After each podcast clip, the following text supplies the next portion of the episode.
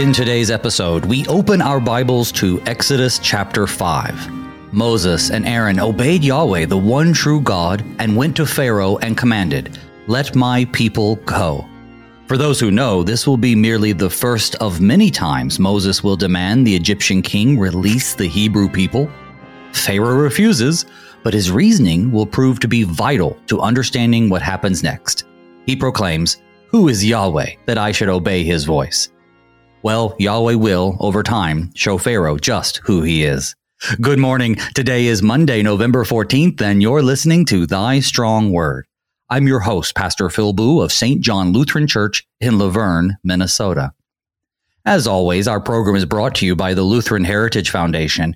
Visit them at lhfmissions.org. Please join me in welcoming my guest, the Reverend Matthew Lorfeld, pastor of St. Paul and Emmanuel Lutheran Churches in Blue Earth, Minnesota. Pastor Lorfeld, welcome to Thy Strong Word. Well, thank you. It's great to be on. Yeah, I'm excited to have you on. Uh, you and I uh, had the same vicarage congregation. You were there the year before I was at St. John's Lutheran Church in East Moline, Illinois. And I think that's kind of how we got connected. And now we're serving in the same district together. And uh, so yes. I, when I saw you at conference, I was excited to have you on. Yeah, it's it's great. Like I said, great to be here. Great to be in the district with you, um, at least for a couple more months. Um, oh, yeah. There, I, I. By the time this airs, it's it's already been announced to my congregation, but I've accepted a call to Wisconsin Rapids, Wisconsin. Okay, uh, St. John Lutheran Church in Kellner, Wisconsin. So I'll be making that transition um, in the next few weeks, but uh, uh, currently serving still here in Blue Earth. That's wonderful. I'm sure that God, will bless your move and the new ministry opportunity. How is uh, ministry, I suppose, in Blue Earth, though? Because I always like to ask people, because people at home listening think, you know, how are other churches compared to mine? So, you know, share with us a little bit about how ministry has been in Blue Earth. Well, like a lot of congregations, the last couple years have been uh, have been hard. Um, but that's not to say that God hasn't been blessing us through this. Uh, we've got uh, a wonderful after school program that, that happens. Uh, our, our public school here in Blue Earth lets out early once a week. And so we have what we call early release uh, time and the uh, kids from the school come to our church. We've got about half of our students that come to this are not members of our congregation and uh, we get to teach them about God's word, about Jesus, and and you know the love of God, and and show that in their lives. And it's a lot of a lot of fun. It's a lot of uh, opportunities uh, to to uh, reach people with the gospel that might not otherwise get that chance to hear about Jesus. So uh, that's something I'm I'm perennially uh, excited about here, and um, I, I just look and as I see even even as I'm making a transition, I, I've been telling my leadership we have so much to be thankful for, and we have all the reason to be optimistic because the Lord has given us exactly what we need uh, to uh, proclaim uh, His love and His kingdom, the forgiveness of sins given to us by Jesus Christ, uh, right here, right now, uh, in our community. That's great. You know, I know you've been a blessing to them, and whoever God has in mind for their next pastor will continue to be a blessing for them because, you know, God already knows uh, who he has in mind. And so that's the uh, that's the blessings. Well, Pastor Lorfeld, before we get into our text for today, I'd like to invite you to begin our time together in prayer. Sure thing. Heavenly Father, you have blessed us with your divine word, which has revealed to us the salvation which we have in your Son. Grant us wisdom as we study your word. We may see your hand moving throughout its, its pages, pointing us to your Son, Jesus Christ, our Lord and Savior, in whose name we pray. Amen. Amen. Well, we'll be taking our text today in chunks. Uh, there are only 23 verses in the chapter, but uh, just so that we can consume it in bite sized pieces, I'm going to go ahead and read starting with verse 1 through verse 9. I'll be reading from the ESV. Afterward, Moses and Aaron went and said to Pharaoh, Thus says Yahweh, the God of Israel, Let my people go, that they may hold a feast to me in the wilderness. But Pharaoh said, Who is the Lord that I should obey his voice and let Israel go? I do not know the Lord, and moreover, I will not let Israel go. Then they said, The God of the Hebrews has met with us. Please let us go three days' journey into the wilderness, that we may sacrifice to the Lord our God lest he fall upon us with pestilence or with the sword. But the king of Egypt said to them, Moses and Aaron, why do you take the people away from their work? Get back to your burdens. And Pharaoh said, Behold, the people of the land are now many, and you make them rest from their burdens. The same day, Pharaoh commanded the taskmasters of the people and their foremen, You shall no longer give the people straw to make bricks as in the past. Let them go and gather straw for themselves. But the number of bricks that they made in the past you shall impose on them, you shall by no means reduce it, for they are idle. Therefore they cry, Let us go and offer sacrifice to our God. Let heavier work be laid on the men, that they may labor at it and pay no regard to lying words. Wow, brother. So, uh, you know, Moses and Aaron, they, they're going, they're doing what God said. And, well, it doesn't look like it's working out. Uh, you know, it's interesting. In our last time we gathered around this text in, in chapter four, you know, we had we'd said, you know, God has given them this task to go and confront Pharaoh, but he's but he knows it's going to fail, and he even revealed to Moses that it's going to fail at first, and but he sends him anyway. And so it does. Of course, God knows what he's doing, and we know that God has an ultimate plan. But, you know, what's the context around what's going on here? You know, catch us up and then take us into what uh, what Moses and Aaron are having to confront. Well, as you said, uh, Moses had now uh, confronted Pharaoh, and from his perspective, it really seemed like a, a giant failure. Uh, the the three signs that he had given, uh, there that he was to give, uh, those those were going to fail. Um, and now we have uh, the dialogue that happens between Moses and Aaron and, and Pharaoh. Um, one of the keys here uh, that we're going to be looking at is something that actually happened even before God told Moses what was going to happen with his staff and the snake. Uh, but uh, we, we find out that that God reveals his own name, his, his holy name, Yahweh, uh, to him. And this is going to play a, a big role. Uh, the context around this, of course, is that Pharaoh does not worship Yahweh, the God of Israel. Um, and, and he is going to refuse uh, to, to let the people of Israel go and worship Yahweh. Uh, the name itself is important. Uh, you probably mentioned this as you studied chapter three, but Yahweh uh, defined is is I will be who I will be. I am who I am. Uh, that is to say, um, I, am not a God that you can control by just invoking my name. See, with Pharaoh and and and their worship, you could almost control the various gods of Egypt if you knew their name. Well, that's why Moses brings up Yahweh's name when he goes to Pharaoh. Um, but Pharaoh uh, has no idea who this guy is. In the Old Testament, whenever they have Lord in all caps, this is really Yahweh. It's it's the name of God.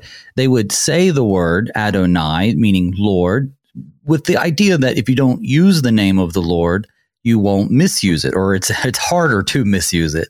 Uh, probably not a, a terrible uh, leap of logic there, but at the same time, we've inherited this tradition. So you know, I read it as Lord, except for that first one. I slipped up because normally when I'm reading in my Bible studies at church, I instantly translate them to Yahweh as we're going through. So yeah, the name of God is so important, as you said and and knowing the name of a god in ancient tradition, as you also pointed out, gave you some sort of control or power over it, and that doesn't work with the real God. And, and furthermore, you know, the people who worship a god, their strength, their power was connected directly to what people perceived was the power of their God. So Pharaoh thinks, well, you know, we're powerful. We, we, we have all this might. So therefore, our gods are more powerful than what? God of a God of slaves? Well, if they're slaves and they're weak and they're pathetic, then so must their God be weak and pathetic. So, you know, he his his answer his question, who is Yahweh? It just drips with sarcasm, doesn't it? Just contempt for their God. Yeah, absolutely. Uh, who is Yahweh that I should obey him by letting Israel go? He he he not only has contempt for Yahweh, but it is also this this uh, contempt for the people of Israel, who, by the way, they themselves did not even know their God's name. Um, you know, this is we're talking in Pharaoh's mind. This this belongs to the minor league in the pantheon. Um, uh, but we'll find out real quick uh, that that he is sorely misled. Um, he does not know anything about the Lord. He does not know anything about Yahweh and he refuses to let the people go. When Moses then answers Pharaoh, uh, he once again identifies that that this goddess is the God of of the Hebrews. Um, a little review for you. Uh, Heber was one of the sons of Shem. Uh, we have to go back to Genesis, I believe Genesis chapter 10. I'm trying to remember that off of the top of my head. So I might be off by a chapter or two, but one of the sons of Shem, Heber, and that's where we get the name Hebrew uh, from. Uh, but this this God uh, that they worship uh, wants them to go and worship them in the wilderness and sacrifice to Him. And notice that that that Moses says that if they do not, um, if they do not worship and sacrifice to Yahweh. He may strike us with plague or sword. This gives a little foreshadowing uh, to to Pharaoh, uh, to the king, who, by the way, I, I find it really interesting. We we have Moses and Aaron named. We have Yahweh named. But in, in the book of Exodus, Pharaoh is not named. We have other pharaohs who hmm. are named in the Old Testament. But right. this Pharaoh, his name is is wiped from the record. Now, I, I believe, as most uh, Bible believing scholars do, that this is probably Thutmosis the third, uh, the, the the Pharaoh of the Exodus. But I think in writing this, uh, in writing it this way, as Moses does, he he does so so that our focus isn't on which of the pharaohs is it. Our focus is on the Lord, is on Yahweh. Right. I mean, Pharaoh himself would have considered not only himself, but his fellow Egyptians would have considered him a god, right? He's the incarnation of Horus, I believe, uh, the son of uh, Isis and Osiris, uh, a son of Ra. So, you know, he doesn't have any respect for their gods. He thinks he himself is an incarnate God. And yeah, the fact that his name is not mentioned, to be honest, uh, Pastor Lorfeld, I had never really considered, but it makes a lot of sense. When we were studying Daniel, we had some similar situations there where even the names we're given are seem to be actual, um, um, you know, misspelled on purpose or misconstrued on purpose in order to mock the gods of the at the time Babylonians. So yeah, here it seems to be the same thing. Yeah, and I like that. I like that makes a lot of sense. And and the focus should not be, you know, well, let's connect all of this to history, although, you know, uh, the apologetically minded among us really like those things. We like to be able to connect them to history, not for the purposes of of assuring our faith, but just for general interest. But yeah, that the focus is really on not the name of their God, Pharaoh, or their various gods, but on the name of the one true God, the Hebrews God, the real God. And then the story continues. The story continues. We had a previous Pharaoh who saw that the Hebrews were growing in number and was so afraid that he had all the young, uh, the, the baby boys killed uh, and yet Moses was spared. That's kind of how we started this book of Exodus. But this Pharaoh, he actually kind of sees it. Great. I have more slaves. I have more people to, to do my labor. Um, and, and so when Moses says we want a three day weekend, uh, the Pharaoh just simply says, no, why are you being so lazy? Uh, you would have them stop working for me. Um, Pharaoh is now becoming the embodiment of everyone's nightmare supervisor manager, uh, the the one who continues to demand more and more work but not pay you anymore. Uh, well, we're going to see that that this is going to uh, end for for the people of Israel. It's going to seem like an extraordinary burden, but God is going to use this this very burden uh, to to bring about this his story of salvation in Exodus. That is a very fascinating point. You know, in verse four, but the king of Egypt said to them, Moses and Aaron, why do you take the people away from their work? Get back to your burdens.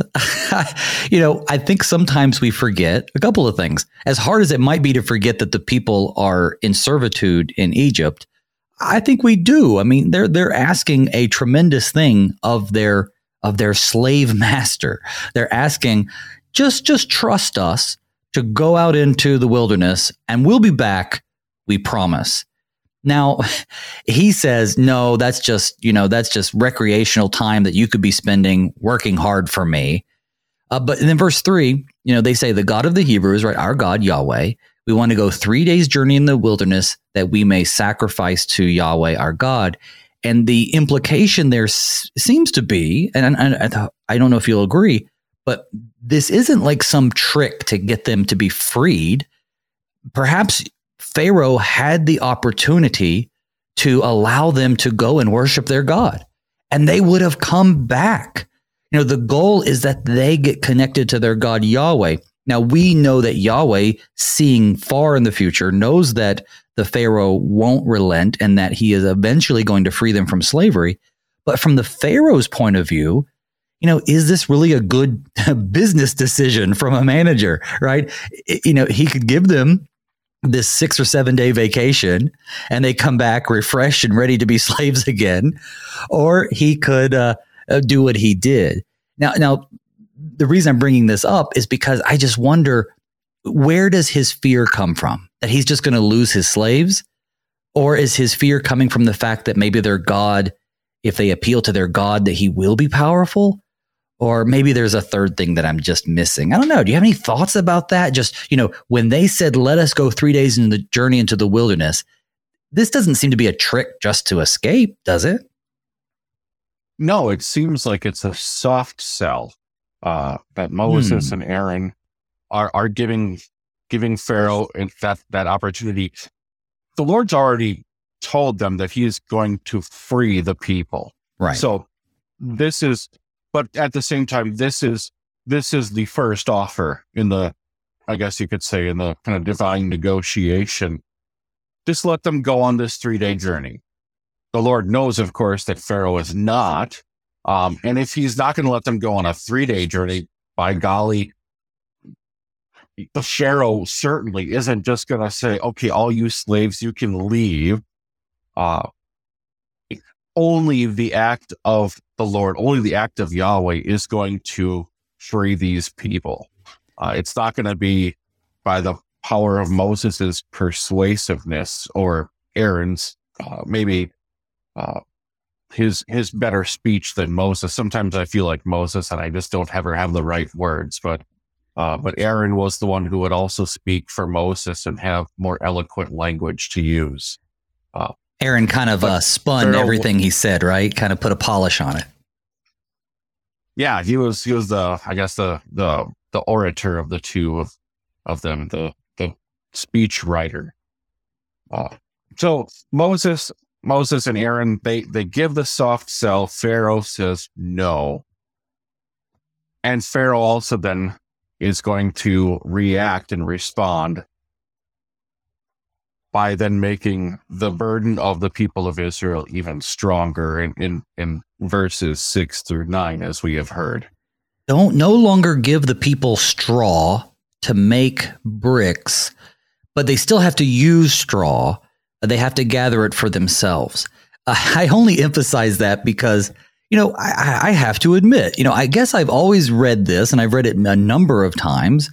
And I always thought they now have to make bricks without straw.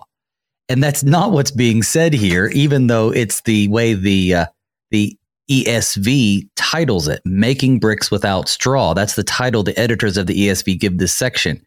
But it's not that they're making bricks without straw. That would actually be of no good to the Egyptians. They want strong buildings. It's that they're no longer provided straw. You no longer give the people straw. It's just adding extra work, extra steps on them. So it seems that not only uh, is the Pharaoh interested in them not going and worshiping their God and not being lazy and working extra hard, but you know he doesn't really benefit by working his slaves extra hard so there seems to be a meanness to it just a just a vindictiveness to you know th- them daring to bring up another god in the presence of the pharaoh yeah absolutely i actually did some digging on this whole oh, phrase okay. bricks without straw there was a there was a um, an article written in the Biblical Archaeologist from, uh, I believe it was 1971, um, volume 13. Uh, and, and the author of this Bricks Without Straw, Charles Nims, he's the one that actually does the real research. I just read his own research, but he mentions that that this phrase gets used for the first time in English in 1658. So there's a long history of of misunderstanding this. The point really is that not that the people would be making bricks without straw because the straw would be necessary for for strength and also flexibility of the brick. Um, but there are actually some cases where there are some archaeological digs that have identified bricks that do not have straw. Some even in the in the uh, uh, kingship, the the time of of Thutmosis the third. But but the point really of the biblical text is that now the the Israelites have this additional task laid on them.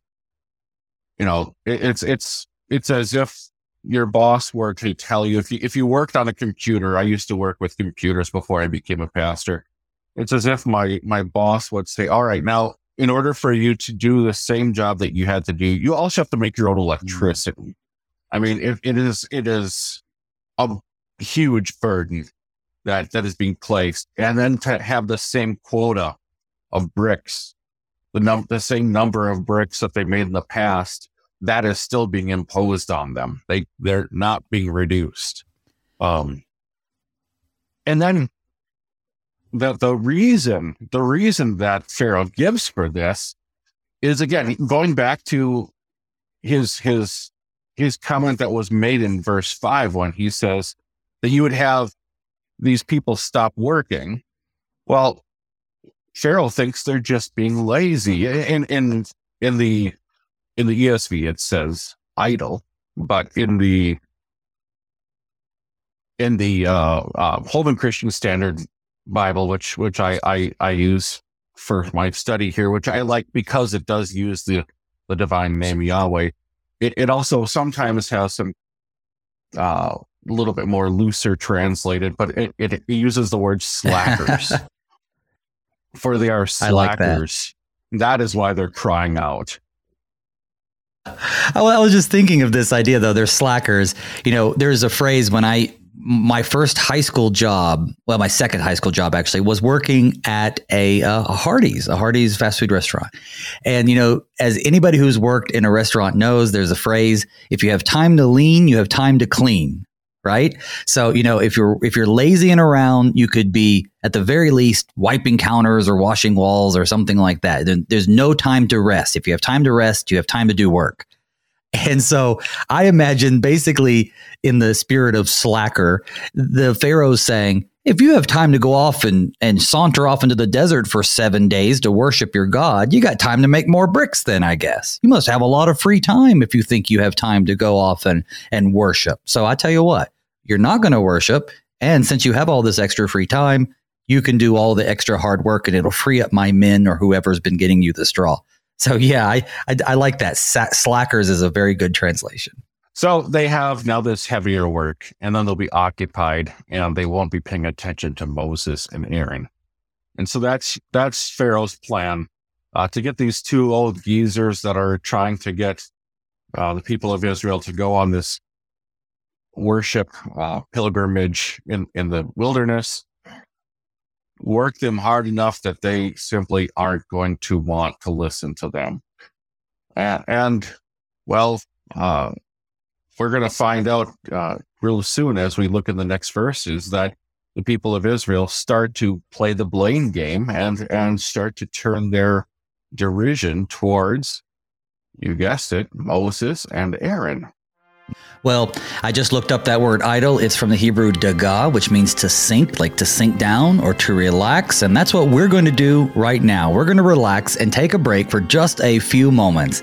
When we return, we will come back and keep our discussion going with the next set of verses in Exodus chapter 5. Don't go anywhere, we'll be right back.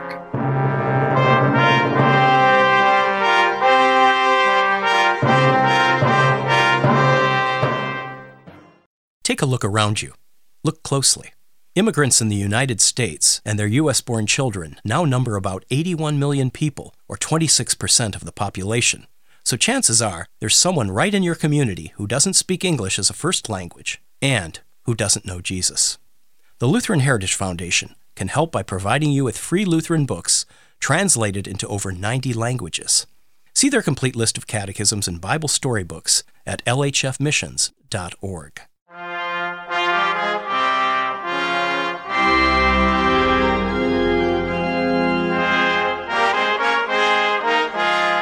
Welcome back to Thy Strong Word. I'm your host, Pastor Phil Booe. With me is the Reverend Matthew Lorfeld, pastor of St. Paul and Emmanuel Lutheran Churches in Blue Earth, Minnesota. Before we continue, folks, I just want to let you know that I love hearing from you. I answer every email I receive, so please send me your questions and your comments to pastorbooe at gmail.com. That's P A S T O R B O O E at gmail.com. Well, Pastor Lorfeld, before the break, we were talking about the the slackers that are the Hebrew slaves, at least from the Egyptians' point of view. The Pharaoh is in, emburdening them with extra work just because they asked for time off to go worship their God. But as you said, that was really kind of a soft sell. That was testing the waters, so to speak. Moses and them are convinced that the Pharaoh will certainly not let them go. And they, of course, have the promise of God that while he will free them, it's going to take some work. Before we read the next section, anything else you want to add? I think we covered it well. Okay, then we'll read from verses 10 through 20, once again from the ESV. So the taskmasters and the foremen of the people went out and said to the people, Thus says Pharaoh, I will not give you straw Go and get your straw yourselves wherever you can find it, but your work will not be reduced in the least. So the people were scattered throughout the land of Egypt to gather stubble for straw. The taskmasters were urgent, saying, Complete your work, your daily task each day, as when there was straw. And the foremen of the people of Israel, whom Pharaoh's taskmasters had set over them, were beaten and asked, why have you not done all your task of making bricks today and yesterday, as in the past? Then the foreman of the people of Israel came and cried to Pharaoh, Why do you treat your servants like this? No straw is given to your servants, yet they say to us, Make bricks. And behold, your servants are beaten, but the fault is in your own people. But he cried, You are idle, you are idle. That is why you say, Let us go and sacrifice to the Lord. Go now and work. No straw will be given you, but you must still deliver the same number of bricks. The foreman of the people of Israel saw that they were in trouble when they said, You shall by no means reduce your number of bricks, your daily task each day. They met Moses and Aaron, who were waiting for them as they came out from Pharaoh. Before we, we get into the blame game story, I, I noticed something as we were listening, as I was listening to you read it if, if you're reading the Bible and you, you see, especially in the Old Testament, things seem to be repeating over and over. Um, that is a Hebrew way of speaking. Now, the Old Testament, m- many, uh, or much of the Old Testament was actually put to uh, a song or, or put to chant so that it would be easier to memorize. We have some notations and so forth in the Hebrew text, in the Masoretic text for that, although I was never taught exactly what they meant. But I can just imagine that if, if you have songs that have a refrain, it sometimes makes it easier. I, I think of, you know, the song American Pie. You know, I can, I can rattle off the entirety of that song, uh, because it's set to music. It's a long song. People that were learning uh, Exodus, you know, this was before the printing press, of course. So they would learn, they would learn it by hearing someone speak or or possibly sing it, and then they would repeat it to the to the extent that they would actually have the entirety of the five books of Moses memorized word for word. Uh, and, and the repetition, well, maybe to our modern ears sound sounds unnecessary. It was actually there for emphasis, but it was also there for for bringing about memory of the verses of the of the text itself. So I wanted to uh, bring that up because you you do notice that with this you you have the instructions about making bricks and not providing straw being repeated like three or four times here. I've always understood that the repetition was for emphasis, but I hadn't considered what you just said about, you know, putting it to to chant or song so that people could memorize and understand it. Something we take for granted that we have such easy and free access to the scriptures. We can bring it up on our on our phones with it. Every every house in the country probably has a Bible, even if they're unbelievers. It's so it's that it's that um that uh, prolific, and yet we we just don't take advantage of access to God's word like we used to um, maybe maybe the extra the extra or sorry maybe the ability to be able to read it whenever we want has caused us to you know not take it as seriously as we should. I don't know but i don't you know that's definitely one of my tangents that i don't want to get onto but i think that's an interesting point you made. That sounds like uh yeah it sounds like maybe a, a topic for one of the other shows that yes. that i listen to but yeah indeed uh so let's let's get into the the the, the narrative here. We we begin by being introduced to some additional characters here. The overseers, these are the Egyptian slave drivers, and the foreman of the people. This is the the the Israelites who are being set into positions of supervisory role. Uh, so these foremen are are seen of by by the people of Israel, by the Hebrews, as a bit of a turncoat, a bit of a traitor, uh, because they have they have accepted the whole situation and and done the best that they could with the, for themselves by making them foremen. But in this case, uh, being a foreman also means that you are you are the first to be uh, on the receiving end of one of the whips of the slave drivers this is something that um, I, I, I hesitate to bring up because of just how negative connotation it has for it. But in the Holocaust, this was the same issue. There would be people amongst the the prisoners in the various camps, and they would choose from them people to be. They wouldn't use the term foreman, but they would choose people to kind of give the directions when necessary, to rat on people, to make sure that people were doing the work they're supposed to do and these people were mildly rewarded for it. Uh, you know, any kind of reward in that situation, you know, people's human nature would get the best of them, and they would relish these positions. Uh, on the other hand, they were hated by the other people for obvious reasons. So that's what I think of when I think of the foreman here and the taskmasters. That relationship, which is uh, it's horrifying to make that connection. It's especially horrifying when we realize that it's the same ethnic group of people yeah. too.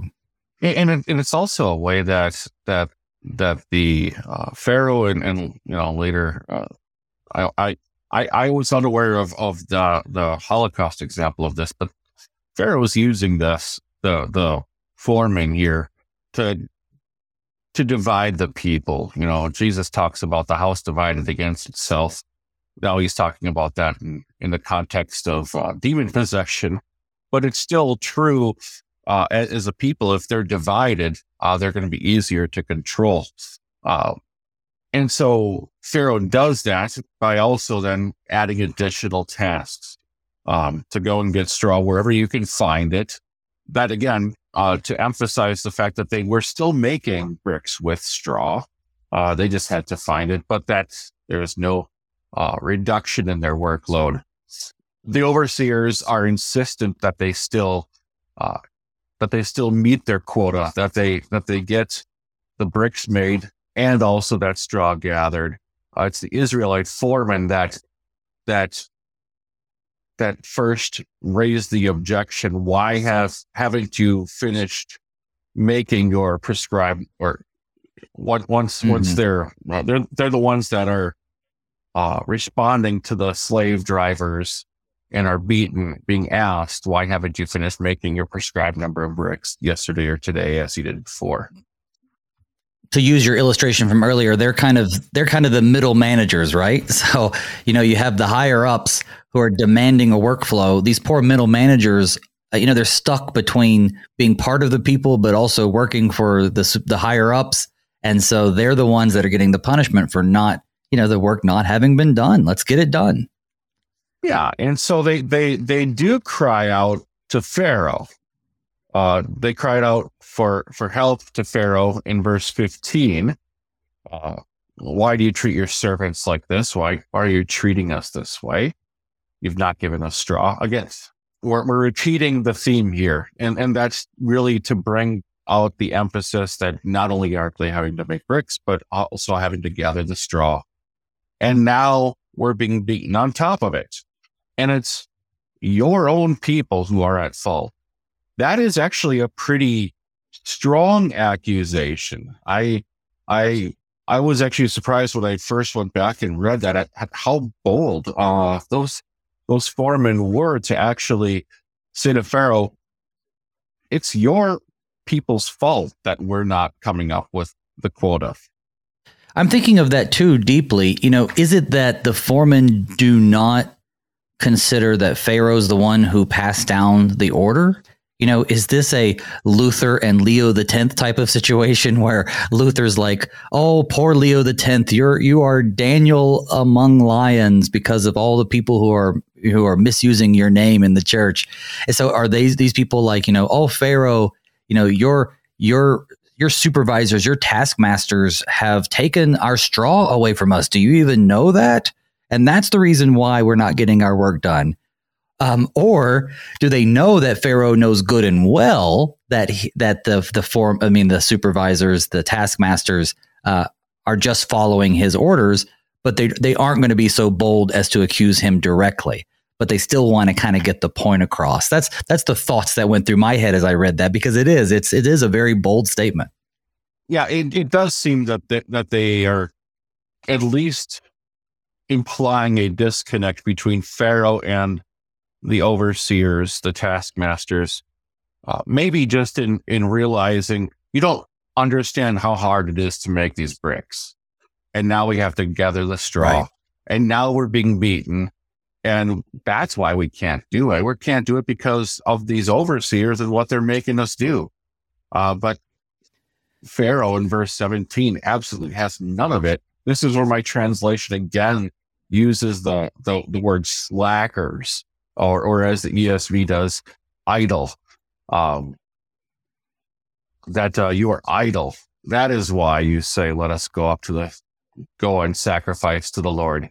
How many of us have, have maybe heard that from uh, a, boss? Uh, I, I, especially when I was in high school, um, I, I, I had bosses that wanted me to work on Sunday morning. Uh, and sometimes even part of the work culture was saying, well, yeah, you're being lazy to go to church. Yeah, and no, it wasn't because of being lazy.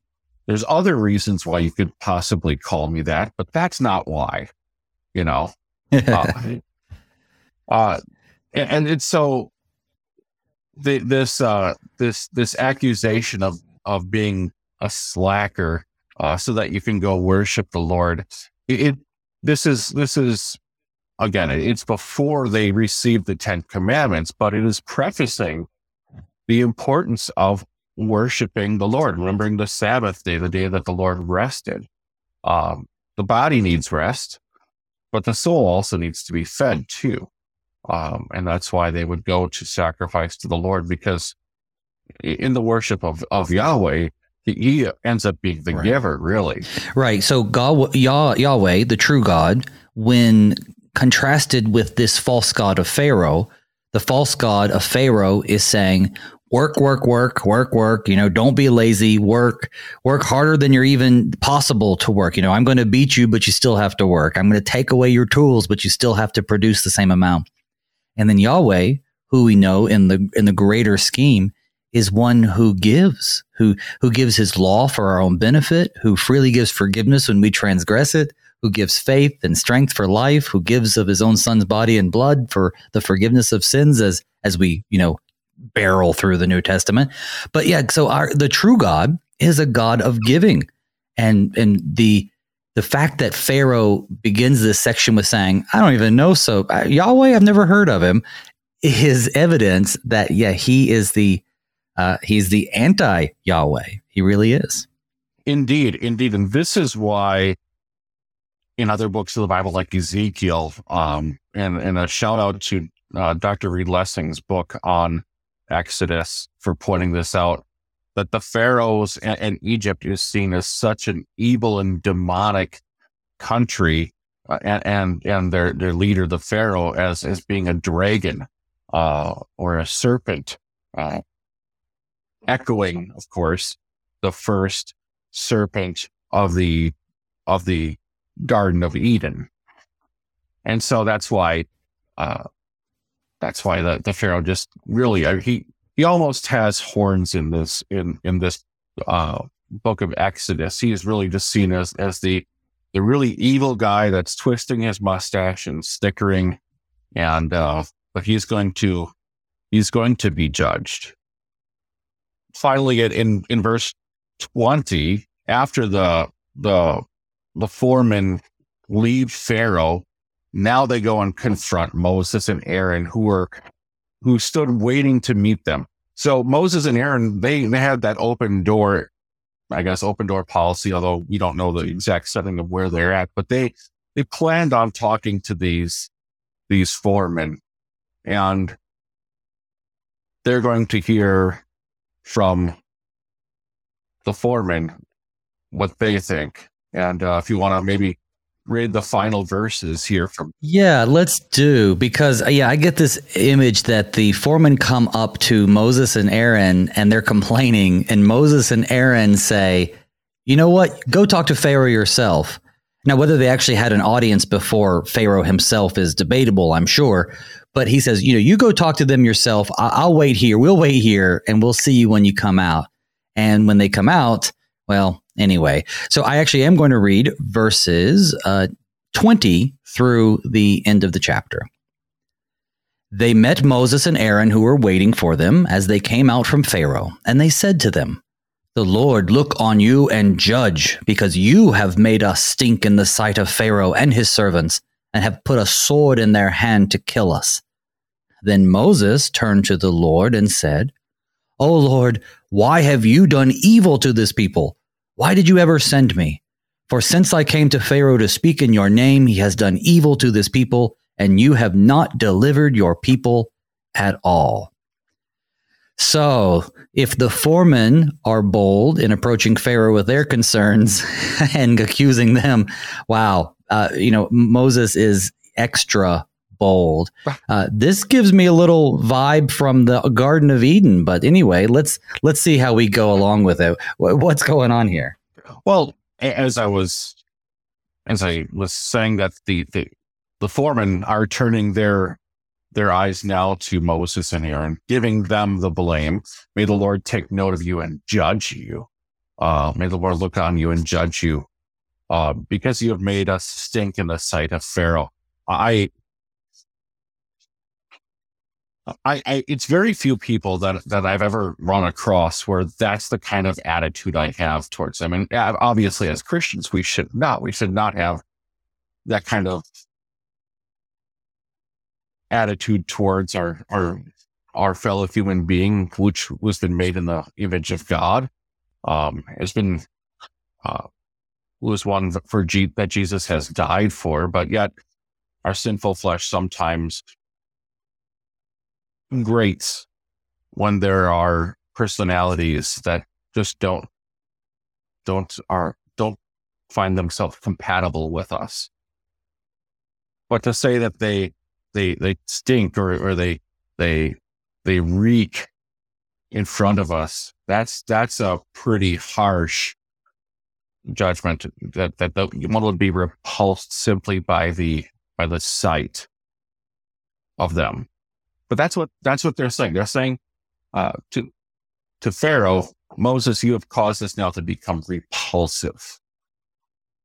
And so Moses then goes back to the Lord in verse 22. He goes back to the Lord. And I want to be careful here because the, the text does not give a, a blame game necessarily as, as much as Genesis did in the fall with in chapter three. But there is a little bit. Moses goes to the Lord and he does acknowledge that the Lord is in control of the situation, but he asks the simple question, why have you caused this trouble? And why did you send me? Maybe Moses is losing uh, faith that that that he's going to carry out the job. I, I don't know. I don't know about you, but as, as a pastor, there are some times where I just think, boy, I I I spin my wheels, try to teach the word of God, and it just doesn't seem to be sinking in. Of course, we don't get to see what the Holy Spirit is doing behind the scenes. Well, exactly. I think there's a there is a, a tendency for us to look at people like Moses and say, well, he must have perfect faith, right? So this is we're going to try to twist this text into kind of getting Moses off the hook from perhaps what is really just an obvious case of doubt. Like John the Baptizer in prison sending people to Jesus, you know, could John the Baptizer doubt? Of course he can. He's a human being. And so Moses here, uh, yeah, I think it's a it's a moment of doubt. It's a venting of frustration. I think it is a, you know, what is going on? You know, even though the Lord has given him the promise, even though the Lord has told him that the first efforts aren't going to work, he, he said back in chapter three, you know, he's not going to let you go unless I do something miraculous. But perhaps there's this expectation that the things that have already happened were enough. You know, Moses is like, okay, well, what more could you possibly need to do to convince this guy? And of course, we know because we're looking back in history, but Moses doesn't know. And so it's natural for him to have some doubts. And with this blame game, the reason I mentioned the, the Garden of Eden, obviously, is, is the same thing with Genesis chapter three right? You know, you know, God says, you know, what have you done? And then the man says, or you know, it's this woman whom you gave to be with me, right? They they're blaming back and forth instead of acknowledging the real the real issue, and that's I think what's going on here with Moses and the foreman and everybody else. Yeah, and and you know, just a, a, aside with Genesis three, we were talking about this in one of my classes with my students. We were talking about how when Adam blames, he blames, it's the woman that you gave me. So Adam is blaming the Lord. Mm-hmm. Moses is blaming the Lord, but he's not wrong necessarily to do so because God is in control of all this. But he said, okay, you have promised that you're going to be delivering. And it seems like things are going the opposite direction. This is the right. opposite of being delivered. This is making slavery even worse, as if you could make slavery good. It's not. It's terrible. Um, I, I think, by the way, this is why Exodus chapter five actually for for those who found themselves in slavery in the United States, a lot of their their uh, uh, spirituals drew on the images in Exodus chapter five. They they found an affinity for the plight of, of the plight of the people of Israel. Of course, they they did know the story that freedom was coming, but they also knew uh, what it, what it was like to have backbreaking work and feel the end of a whip and and and just uh, the humiliation and, and the horrendous state of of of life as as a slave and yeah. and so they use that to hold on to hope in the midst of really I I can't imagine being in that situation. But so Right. I, I I don't I don't I don't really I don't put too much blame on on Moses here for for saying the words that he does because I know that I have had much less happen to me where I have said, Lord, when are you going to, you know, have that word of God which falls on us like rain, bring up forth fruit? Come on. Um, I'd love to see some of that fruit right now. So Right. so chapter five concludes with uh with Moses almost well not almost he does simply accuse God. He says you haven't delivered your people at all. But uh we're going to get a response in in chapter 6. Um and can I do a spoiler alert? Is it going to be okay if I do Let's do it. alert? Yeah, because I, I don't right. think you can leave it there. You know, know. the division is too too stark. Yeah, in in, in my in, in in in my translation, the Holman Christian Standard Bible, it actually puts verse one in the same paragraph here. Uh, the Lord replies to Moses, "Now you are going to see what I will do to Pharaoh. He will let them go because of my strong hand. He will drive them out of this land because of my strong hand." So, God is going to use this, but things have to actually get worse before they get better. This is part of God's plan. Um, and so, like, this is maybe something for us to learn from this too. When, when we find ourselves, and I don't want to allegorize this too much, but I think it is something that we need to learn as Christians that when we endure hardships, it's not because God has withdrawn and abandoned us. Rather, it's often that He is preparing for what He is going to do next. And we know that what he is going to do ultimately is going to be good. Uh, it, it's ultimately going to be the uh, for for the good of his own kingdom. So we we can trust in God even when things look bleak. So if your church is in budget season and and this has been a tight year, as I know many churches have had tough budget seasons, see this as an opportunity. See this as an opportunity to trust all the more that God's going to accomplish his mission.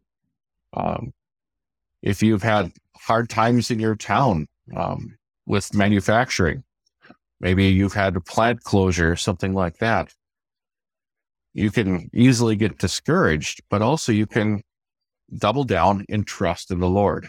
And I think that is is one of the huge takeaways from this chapter. That is is as things get worse, God is going to take away all the things that we have trusted in so that we would trust in Him alone. These trials and tribulations that we encounter just are, in many ways, opportunities for us, as you have said so rightfully, to put our faith, hope, and trust in Jesus. And of course, when we suffer, we share in the sufferings of Christ. And that's the good news for today. Absolutely. So I tell you what, I'd like to uh, go ahead and bring the show to a close. We're at the end of our hour. I'd like to thank my guest this morning, the Reverend Matthew Lorfeld, pastor of St. Paul and Emmanuel Lutheran Churches in Blue Earth, Minnesota, at least for a little while longer. Blessings to you, Pastor, on your transition to Wisconsin Rapids, Wisconsin, I believe. Yep. Uh, and thank you for being on the show. Well, thank you, Phil. It was wonderful to be back on. Thank you, too, dear listener, for tuning in to Thy Strong Word. I've been your host, Pastor Phil Booe. Tomorrow, we continue in Exodus with chapter 6. So be sure to join us then. And until then, may God's peace and blessings be with you all as we pray, Father, keep us in Thy strong word.